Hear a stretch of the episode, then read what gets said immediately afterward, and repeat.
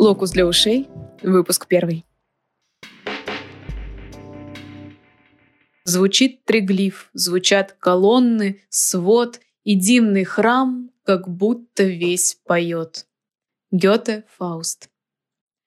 Можно ли на первый взгляд сравнивать и сочетать столь разные направления человеческой деятельности, как архитектура и музыка?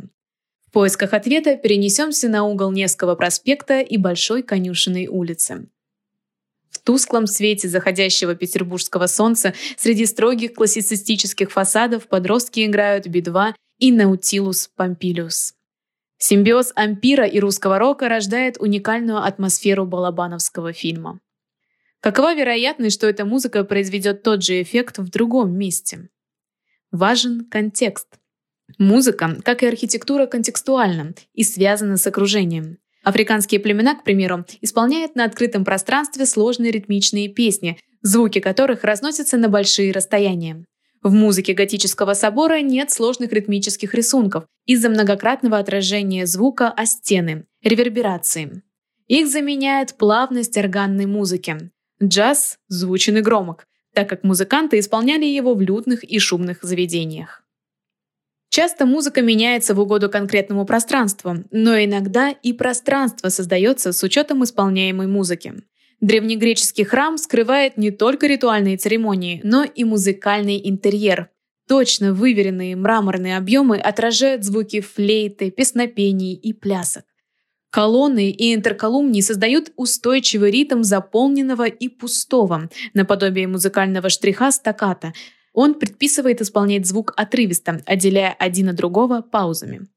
Гуляя по храму, вы заметите, что ритм колонн визуально сокращается, что напоминает ускоренный музыкальный темп. Все ритмы древнегреческих храмов стилизованы и упорядочены от наименьшего интерколумния к большему – так, пикностиль имеет самый быстрый ритм. Для него характерны легкие, но резвые музыкальные перформансы. Для статичного и медленного диастиля представления будут торжественными и неторопливыми. Архитектурные и музыкальные произведения могут быть поняты только при повторном знакомстве с ними. Первое прослушивание или просмотр оставляет эмоциональный след. Этим пользуются как композиторы, так и архитекторы. Музыка архитектуры Даниэля Либескинда. Деконструктивист Даниэль Либескинд в Берлинском еврейском музее создает атмосферу меланхолии и страха. Зигзагообразный прерывистый путь проносит через ужасы Холокоста. Грубые бетонные стены открывают вид на свободное небо через хаотичные отверстия окон. Произвольные вырезы в интерьере – намек на бессмысленное истребление людей. Либескинд – опытный музыкант, поэтому его проект имеет много аналогий с музыкой. Например, длинная тонкая лестница, обитая угловыми распорками и обшитая черным камнем, это отголосок настроения адажио альбинони в ключе соль минор. Композиция построена по нисходящей структуре, которая возобновляется снова и снова. Повторяясь и затухая, конструкция лестницы естественно выражает печаль так же, как и минорная тональность. Незавершенная опера Арнольда Шенберга «Моисей и Аарон» стала следующим вдохновителем для Либескинда. По сюжету Моисей страдает, что не способен повести людей на землю обетованную. Пустота в центре здания иллюстрирует неспособность пророка исполнить предназначение, то время как зигзагообразный план показывает решимость Авраама идти вперед. В еврейском музее можно найти множество отсылок, в том числе и музыкальных. Это делает проект остросюжетным и вызывающим эмоции. В одном из интервью Лебескин заметил, что архитектуру, как и музыку, нельзя рассмотреть, можно увидеть музыкальный инструмент, материал или конструкцию, но не саму атмосферу пространства или историю, которую она рассказывает. Музыка звучит во времени, а архитектура — в пространстве. Но время и пространство неотделимы, поэтому архитектура и музыка похожи по своей структуре и могут пересекаться друг с другом. Сочетая на первый взгляд несовместимые жанры искусств, Зодчий насыщает свой проект, делая его интереснее, глубже и многограннее. Текст Николай Трофименков. Читала Дарина Мишанкина. Специально для архитектурного журнала «Локус». Компьютерная подача для художника. Как, зачем и почему. Годы посещения художественной школы, отданные постановке штриха, как у старых мастеров, обучение академическому рисунку и доведение до идеала черчения от руки – Зачем все это, если компьютерная архитектурная подача стала одним из основных методов выражения мысли архитекторов и дизайнеров? Рано или поздно наступает момент, когда творческий деятель вынужден перейти на digital art. Причин множество. Требования учебной программы университета, начало сотрудничества с реальными заказчиками или же единый стиль графического материала в той или иной компании. Зачастую авторы, которые мастерски владеют искусством рисунка от композиции до техники, не могут выдать такой же отличный результат в 3D-моделировании. Причина этого явления проста – недоступный для понимания софт. Что такое компьютерная подача материала? Компьютерная подача – это всего лишь другой способ выражения идей творца. Он подчиняется тем же принципам художественной композиции, что и все изображения. Неважно какие – снимок любимого фотографа или постер с рекламой туалетной бумаги. Сузим тему до профессиональной архитектурной графики. Есть два пути, по которым можно пойти – реалистичная и концептуальная подача. Также возможно их сочетание. Реалистичная подача. Здесь можно передать натуральность материалов, показать честность конструкций и позволить точно понять масштаб. Необходимо использовать антураж, который не отличается от существующего в реальном мире. Такая подача стремится к фотореализму, хотя действия внутри сцены могут происходить в местах, в которых никогда не появлялся объектив фотографа, например, соседние галактики или ядро Земли. Концептуальная подача. Она обязана передать главную идею проекта – атмосферу локации. Специалисты из SkyArc в работе «Архитектурный дайджест номер один» считают, что концептуальная подача ближе к искусству. В ней важнее передать такие свойства, как атмосфера и идеи, закладываемые в проект. Архитектор при подготовке концептуальной подачи собирает информацию немного другого плана. Конечно, учитываются и климатические, и рельефные особенности, но акцент переходит на культурные, социальные, психологические, эстетические области. Первое предложение довольно спорно. Оба способа выражения в равной степени близки к искусствам, потому что основываются на одних и тех же приемах построения композиции и завлечения зрителя. Подробнее об изображаемых объектах. Шаг первый. Создание воздуха. Все объекты существуют в трехмерной системе координат. Это значит, что более близкие к зрителю части объектов изображаются контрастнее, чем далекие. Если условно, это переход от черного и белого к серому, Архитекторы вспомнят отмывки тушью, а дизайнеры – объемно-пространственной композиции. Это и есть понятие воздушной перспективы, создание ощущения тумана. Среда, в которую вписываются герои картины, должна в точности подчиняться этому принципу. Компьютер способен корректно выстроить трехмерный объект и посчитать точки его схода, но создание воздуха – работа для человека. Даже если настроить глубину резкости, не стоит пренебрегать постобработкой картинки. Шаг второй. Свет и тень. Следующий шаг тонального решения – выбор соотношения пятен света и тени. Он плотно связан с определением композиции и постановкой кадра.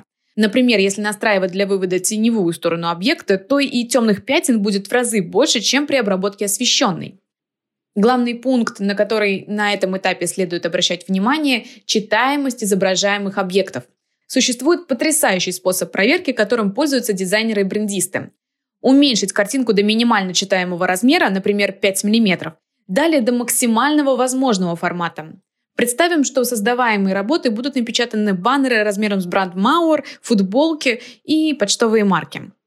На каждом из предложенных продуктов объекты должны легко читаться, чтобы увидевший их на улице условный сантехник понял «О, это дом, а за ним вкус сирени, а на фоне мегаполис.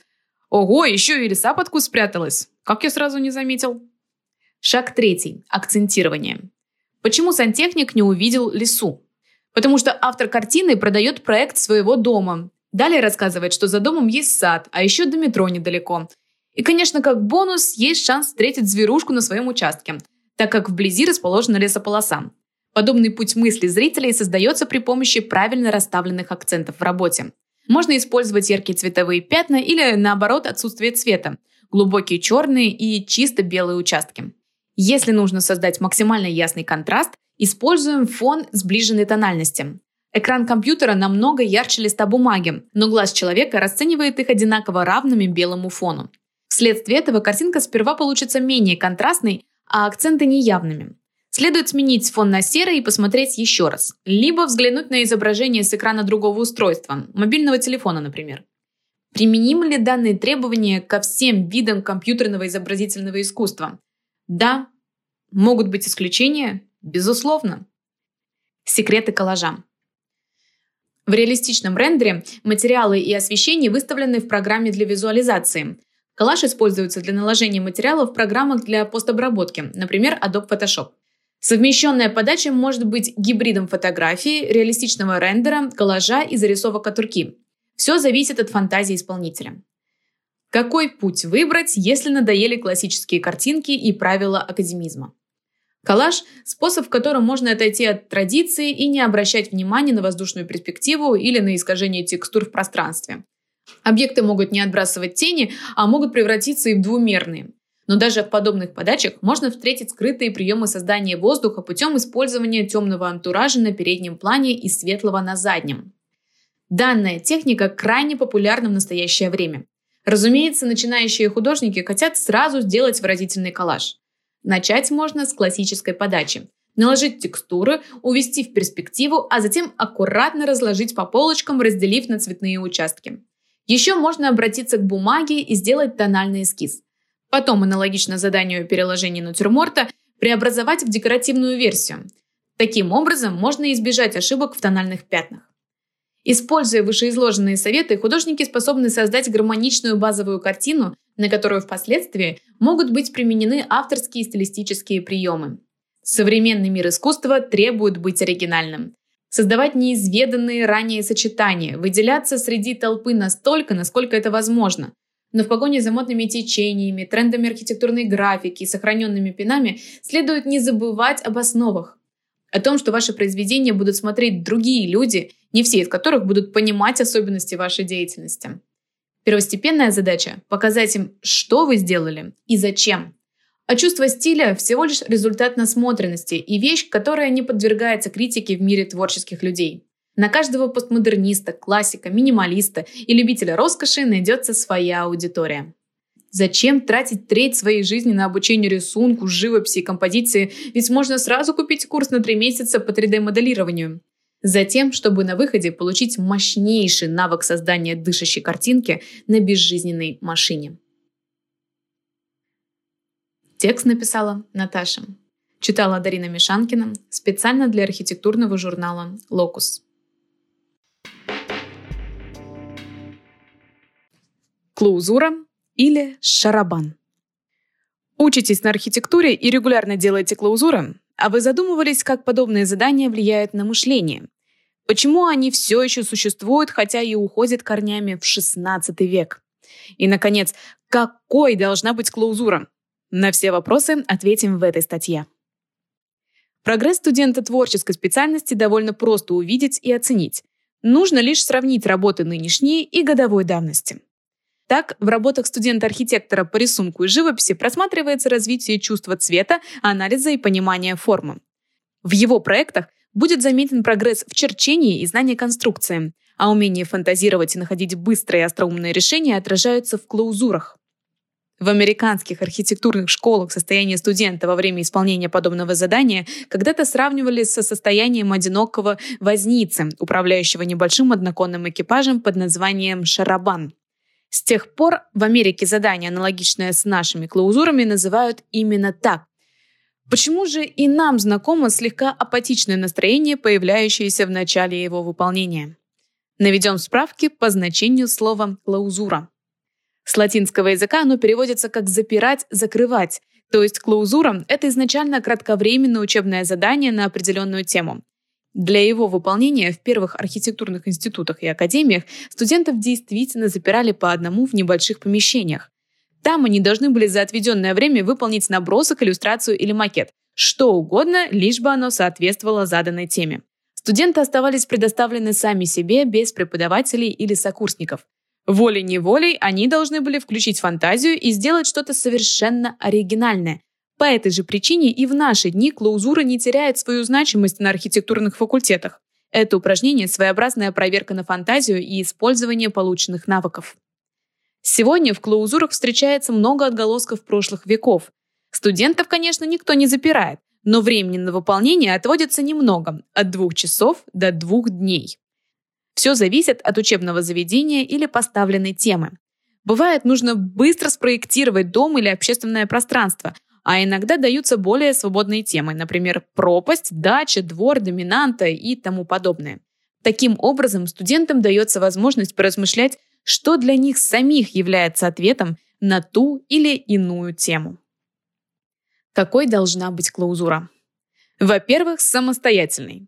Стоит ненадолго забыть об интернет-источниках, чтобы позволить насмотренности, воображению и воспоминаниям сыграть вам на руку. Только так можно придумать что-то всецело свое. Во-вторых, захватывающий. Клаузуры могут содержать в себе целую историю или сюжет о выдуманном месте. Разумеется, если заданная тема позволяет подобные вольности.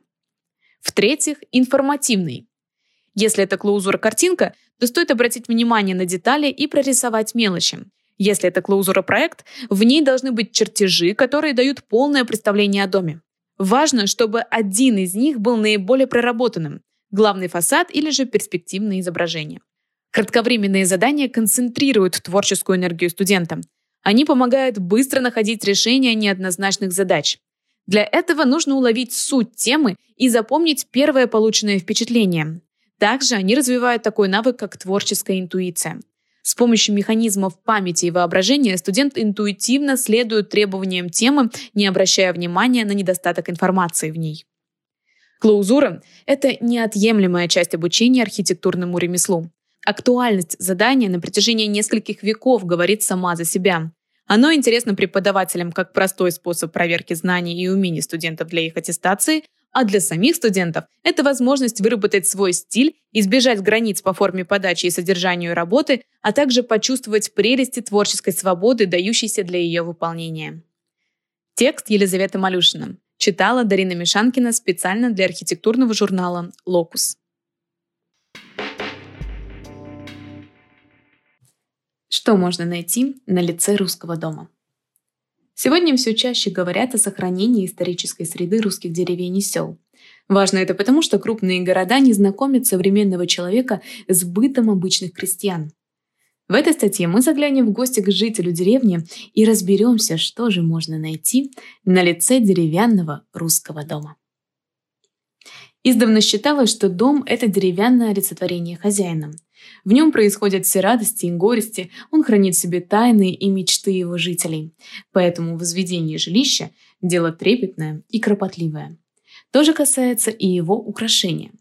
Считалось, что чем пышнее дом, тем богаче его владелец. К тому же декоративные элементы могли рассказать всем прохожим и гостям не только о статусе хозяина, но и о его желаниях и страхах. В отношениях владельца с жилищем можно легко проследить тягу русских людей к очеловечиванию неодушевленных конструкций. Сам дом – это голова хозяина. Фасад – лицо дома. Следуя этому пути, выясняем, что верх дома – фронтон – это лоб. В некоторых губерниях фронтон так и назывался – алобок или залобок.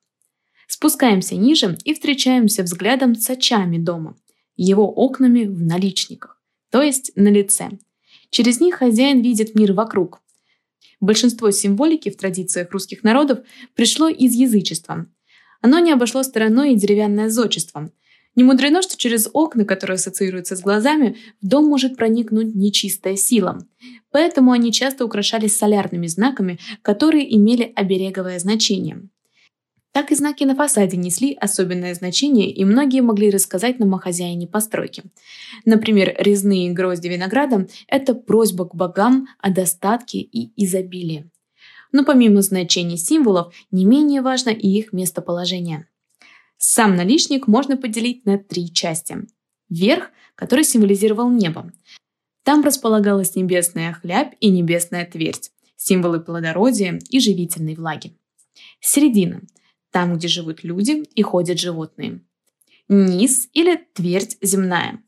Здесь часто можно встретить орнаментальную имитацию вспаханного и засеянного поля. И это не говоря уже о делении на части по сторонам света и временам года, где местоположение каждого символа тоже имело свое значение. И не стоит забывать, что от региона к региону значения одних и тех же изображений могут разниться – поскольку единой договоренности тогда все же не существовало. А теперь подробнее об окнах. Появление наличников как конструктивного элемента здания соотносится с технологией возведения дома. Изначально они закрывали щель между стеной и окном и только потом стали предметом фасадного декора. Для заполнения самого оконного проема раньше использовали сырье, добытое в хозяйстве. Бычий или рыбий пузырь, тонкие липовые пластинки, холст или лен. Так как подобный материал не отличался ни прочностью, ни площадью, размеры окна были ограничены. Сначала это были совсем небольшие волоковые окна высотой с диаметра сруба, потом косящатые и колодчатые. Рама в таких конструкциях не покрывалась наличником, но он там был и не нужен. XVII веке главный любитель Европы Петр I привез Запада идею увеличения оконного проема. Кроме этого, постепенно развивалась стекольная промышленность, и по мере распространения стекла появилась необходимость создания рамочного устройства. Между брусом окна и бревном стены оставалось свободное пространство, которое закрывали доской, известной нам как наличник. Удовольствие это было не из дешевых и встретить стеклянные окна в резных наличников можно было лишь у зажиточных семей или знати. Именно в это время и начала распространяться мода на резные украшения и яркий фасадный декор. Бедные крестьяне же по старинке обходились глухими деревянными окнами со ставнями, которые плотно закрывали на ночь. Бум на наличнике – Новая волна распространения ажурных наличников в селениях пришлась на середину XIX века. Запустили ее далекие от духовности явления – капитализм и индустриализация. Дело в том, что как раз в это время в Российской империи начали появляться первые пароходы. Они отняли работу у тысяч нижегородских и поволжских корабельщиков, которые занимались резьбой по дереву. Мастера нашли способ использовать свои творческие способности и с головой ушли в создание узорчатых наличников. Однако методика осталась корабельная, то есть глухая. Наличники выглядели как цельные доски с деревянной лепниной, вырезанные с помощью стамески. Это стало причиной чрезвычайно активного распространения корабельных наличников на территории Нижегородской области и Поволжья. Даже сегодня можно найти дома, украшенные деревянными элементами судов, русалками, морскими львами и другими персонажами морской тематики. Но если есть глухая резьба, значит существует и еще какая-то. Разумеется, на стыке 19 и 20 веков окна домов в центральном регионе стали украшаться наличниками, выполненными в пропильной или сквозной технике, то есть путем вырезания сквозных отверстий. Возникла она не просто так. Вторая половина XIX века ознаменовалась стремительным развитием фабрик. Это, в свою очередь, повлекло за собой повышенный спрос на дерево. Началась активная скупка леса, а цены на него выросли в разы. Далеко не все владельцы частных домов могли позволить себе дорогой материал, поэтому на отделочные работы чаще всего шли тонкие доски. Вырезать из них узоры сквозным методом гораздо проще. На Урале же и далее восточнее, вплоть до Сибири, лес был отнюдь не в дефиците – в тех местах традиции глухой резьбы сохранились гораздо дольше и впоследствии стали уникальными. Если мы говорим о резьбе по дереву и украшении жилищ, нельзя не упомянуть село Якуши в Ивановской области, ныне это Пестяковский район. Здесь традиции плотничества передавались из поколения в поколение. В село постоянно приезжали искусные мастера на заработки, и это дело настолько там укрепилось, что в словаре «дали» даже появилось слово «якушничать», то есть украшать из дерева. Сохранение наследия. Общество все больше стало интересоваться историей и культурой своего народа. И это неудивительно. Из прошлого многое можно подчеркнуть, да и мода циклична. Все больше людей понимают, насколько важно сохранение исторической среды в небольших городах и поселках. Поэтому сегодня можно найти даже новые дома, которые успешно мимикрируют в уже сложившейся среде. Постепенно появляются волонтерские фестивали и организации, которые бережно относятся к восстановлению исконной деревянной постройки. К ним относятся регулярный всероссийский фестиваль Том Сойер Фест, Строганов Фест или Фонд внимания. Во многом это способствует развитию внутреннего туризма. Что касается наличников, на них зачастую открывают самую настоящую охоту с фотокамерами, карандашами и вопросами к их хозяевам. Последние, кстати, далеко не всегда жалуют туристов – Многие негодуют на нескончаемый поток приезжих, которые без остановки фотографируют их дома. И это только подтверждает возрастающий интерес к русскому деревянному зодчеству. Автор Дарина Мишанкина. Читала Дарина Мишанкина специально для архитектурного журнала «Локус».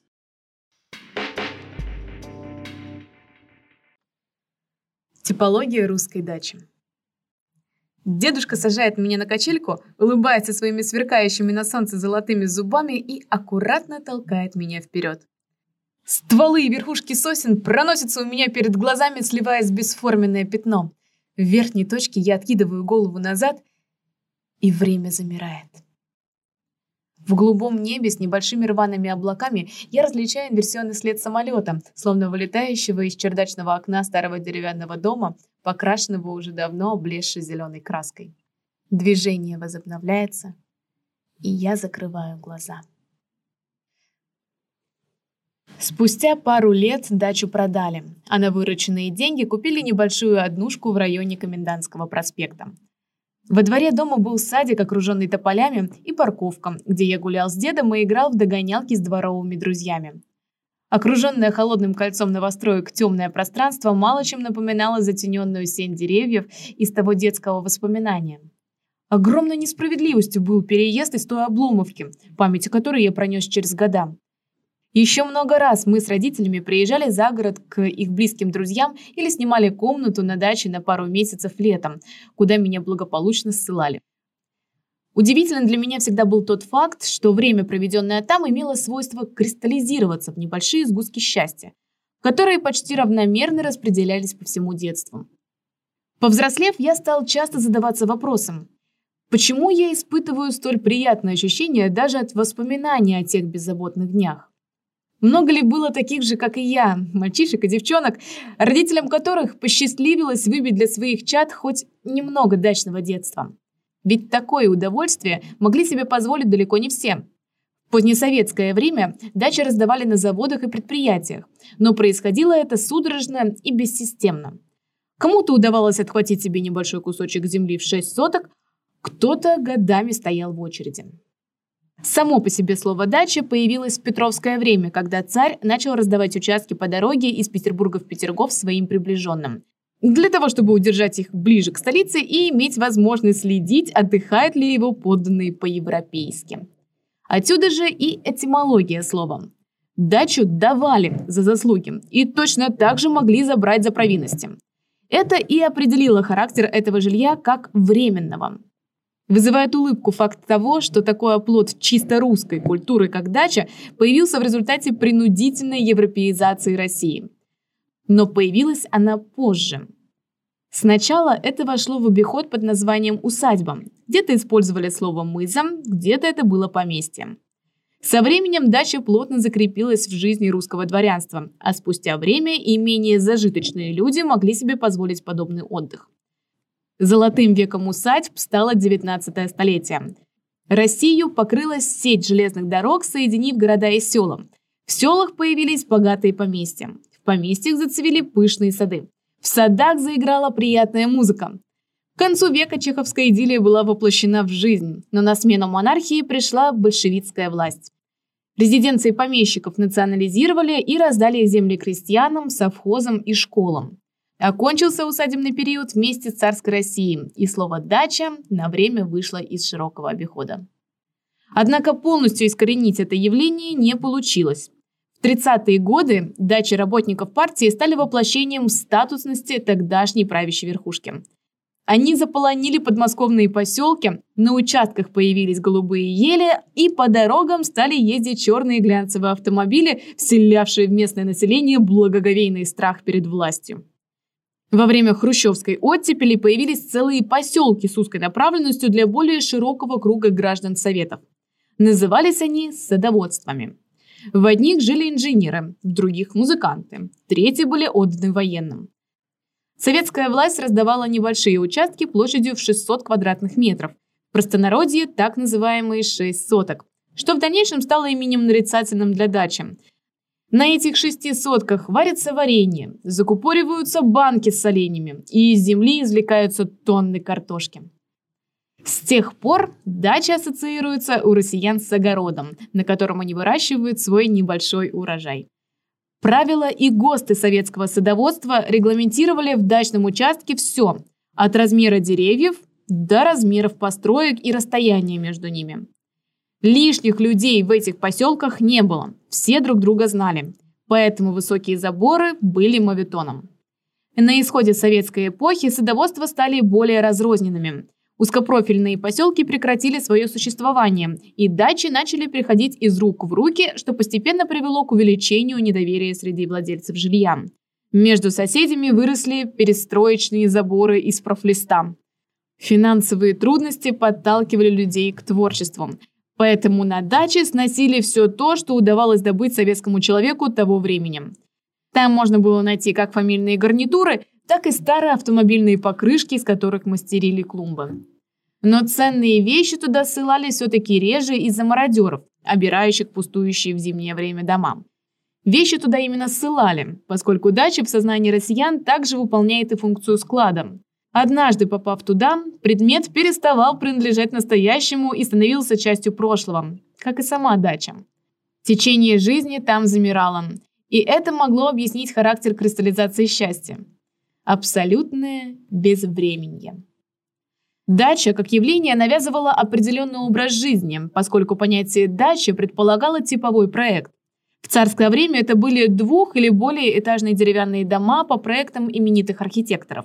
В советское время – каркасники 6 на 6 метров, что и определило их архитектурную типологию. Мезонины, терраса и светло застекленная веранда на южной стороне, на которой хозяин проводил большую часть времени, ведь она была многофункциональным центром дома, могла быть как кухней-гостиной, так и спальней. К веранде, в свою очередь, пристраивалась терраса с небольшим крыльцом для вечерних посиделок и чая с воздухом. Отличительной чертой таких дач были так называемые летние кухни, находящиеся отдельно. Именно эти особенности и создавали ощущение близости к природе и особой дачной романтики, длившейся несколько месяцев. Чем можно объяснить такую любовь русского человека к даче? Чехов сформулировал это в рассказе «Новая дача». Не пахать, не сеять, а только жить в свое удовольствие. Жить только для того, чтобы дышать чистым воздухом. Лишь там русский человек чувствует дух земли, ощущает необъяснимое стремление к природе. А может, все дело в его чувственности? Не знаю. Но так или иначе, дача выполняет для русского человека функцию духовного идеала или национальной идеи. Ведь это не просто тип постройки но и культурный феномен особого образа жизни на границе природы и города. Несмотря на то, что дача для современного россиянина является частью прошлого, вряд ли когда-нибудь она уйдет из настоящего, и следующие поколения точно так же будут ездить на выходных за город, жарить шашлыки или копать картошку. Ведь дача – это про отказ от социальных ролей. Это место, где можно побыть с собой настоящим. Именно поэтому дача не умрет – ведь для многих это синоним домашнего счастья, воплощенный в быте на лоне природы. Жители садоводств с приближением осени выйдут из своих домиков, соберутся в группки и змейкой устремятся в город с упоением ждать следующего дачного сезона. Текст Вени Лоскутов. Читала Дарина Мишанкина. Специально для архитектурного журнала «Локус». Home Alone в английском языке существует два схожих, однако все же разных понятия. House – как здание, и home – как место, в котором мы чувствуем себя дома. В русском языке эти понятия обычно воспринимаются одинаково. Стирается граница между зданием, объемно-пространственным элементом окружающей среды, и между домом, местом, которое символически воплощает идею личного пространства, защищенного от внешнего хаоса. Забавно, что разговор о доме может подразумевать под собой дискуссию о бетонной арматуре, наличии или отсутствии горячей воды или жалобу по поводу шумных соседей. Парадокс в том, что все эти разговоры никаким образом не связаны с неповторимым чувством, которое возникает, когда мы оказываемся по-настоящему дома. Так что же такое дом? Можно ли безвозвратно его потерять или создать из ничего? Начнем с того, что ассоциативный ряд, с которым мы связываем слово «дом», в значительной степени зависит от нашего возраста. Например, в детстве основополагающим является понятие дома как крепости, за стенами которой можно спрятаться от всех опасностей. Дом – это место, где мы появляемся на свет, растем и развиваемся, воспринимая все, что нас окружает, как игровую площадку для исследования мира вокруг. С помощью взрослого домочадца, которому приходилось действовать сначала обеими руками, а потом мощным коленом, диван несколько отодвигался от стены. Здравствуйте, дырочки штепселя. Из диванных валиков строилась крыша. Тяжелые подушки служили заслонами с обоих концов. Ползти на четвереньках по этому беспросветно черному туннелю было сказочным наслаждением. Делалось душно и страшно. В коленку впивался кусочек ореховой скорлупы. Но я все же медлил в этой давящей мгле, слушая тупой звон в ушах, рассудительный звон одиночества, столь знакомый малышам, вовлеченным игрой в пыльные, грустно-укромные углы. Темнота становилась слепотой, слепота искрилась по-своему. И весь вспыхнув как-то внутри, в трепете сладкого ужаса, стуча коленками и ладошками, я торопился к выходу и сбивал подушку. Владимир Набоков. Другие берега. По мере нашего взросления, которое сопровождается рядом изменений как духовных, так и физических, меняется и наше отношение к дому. Он перестает быть тем укрытием, в которое мы бежали в детстве, а иногда и вовсе становится местом, воспоминания о котором хочется оставить в прошлом. Привычный некогда детскому сознанию образ дома становится с годами все более абстрактным, лишая своей чувственной составляющей. Впоследствии домом мы можем назвать и просто место, в которое по привычке возвращаемся каждый вечер. Получается, что дом – это некий якорь, который удерживает человека и становится для него опорой, залогом стабильности и постоянства. Однако дом – это не только про комфорт, чувство безопасности и покоя. Дом – это также про одиночество. В рамках этого состояния различают как его позитивное влияние, возможность уединиться, погрузиться в волнующие переживания, так и более негативное, в современном мире известное как социальная изоляция. В середине XIX века философ и психолог Мартин Бубер высказал идею о существовании домашней эпохи и эпохи бездомности человека. В домашней эпохе человек чувствует себя органичной частью космоса, как в обжитом доме. В эпоху бездомности мир уже не кажется гармонически упорядоченным целым, и человеку трудно найти себе уютное место в нем. Отсюда и берется чувство неприкаянности и сиротства. Свои рассуждения Бубер строил на высказываниях и размышлениях предшествовавших ему философов, в частности Канта и Паскаля. Паскаль сформулировал понятие об общечеловеческом страхе перед бесконечным мировым пространством. Кант же нашел способ избавления от этого страха перед Вселенной в постижении человеком самого себя. Также он определил грядущую эпоху как антропологическую, то есть обозначил в ней определяющее значение человека. Бумер, в свою очередь, вывел на первый план не только человека, но и человеческие отношения. Другими словами, он увидел возможность преодоления чувства одиночества в формировании отношений между людьми, в самопознании и совершенствовании. Пренебрежение человеческими отношениями, превалирование материальных ценностей над духовными в XX веке лишили индивида теплого ощущения привязанности и причастности к чему-то постоянному – то есть сделали его, по сути, бездомным и одиноким. Именно поэтому ушедшее столетие называют веком бездомности человека, веком его потерянности в мире, неопределенности его места и назначения. Неудивительно, что современный человек выражает упорное стремление к самоопределению, не желая повторять ошибок прошлых поколений. Значение дома многообразно и нередко меняется со временем. Для одних дом может быть хранилищем любимых вещей и приятных воспоминаний. Для других – спасительным укрытием в трудные времена. Домом может быть место, в котором чувствуется душевный и физический комфорт. Единственный правильный ответ вывести невозможно. Но точно можно сказать, что дом – это наша философия существования в мировом пространстве. Текст Екатерины Флейшер. Читала Дарина Мишанкина. Точки схода или вперед в прошлое. Август. Я возвращаюсь в отчий дом. Время в поезде всегда прохождение через портал. Магическое перевоплощение. Будто и не бывало бессонных ночей с пятницы на субботу и привычки покидать мастерскую только по вежливой просьбе охранника. Чувствую, что мир раскололся на две части. Позади остается город цвета окаменевшей водки, а впереди ждет милая родина, но архитектура награждает даром путешествия во времени и пространстве. Прогуливаясь по знакомым улицам, ловлю себя на мысли. Насколько глубокие чувства во мне вызывают скучные панельные дома, живописно облезлые гаражи, граффити. Но, как оказалось, не только память и чувство дежавю оживляет провинциальный прозаизм, изначально чуждо высоким материям. Точки соприкосновения прошлого и настоящего наиболее полно раскрываются в творчестве. Благодаря этим наблюдениям связь между тем, что мы в себя впитываем и что производим, в архитектурных проектах, к примеру, проявляется как фотокарточка. Наиболее выразительно эта мысль отражается в физическом законе. Ничто не берется из ниоткуда и не исчезает в никуда. Только нам обычно кажется, что мы заимствуем великих зодчих осознанно и расчетливо. Но нет, что-то более важное и неуловимое таится глубоко внутри нас. Что-то родом из воспоминаний и снов. Если какой-либо далекий образ запал в душу, то в последующем творчестве это впечатление обязательно материализуется.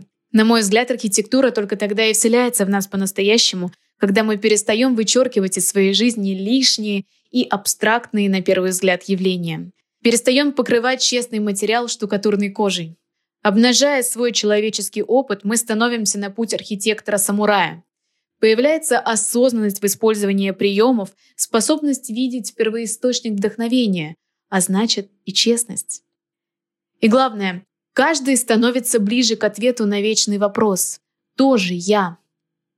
Вот и я стремлюсь к ответу. Поезд уносит меня на север за тысячу километров. Текст Анна Гончарова. Читала Дарина Мишанкина. Специально для архитектурного журнала «Локус».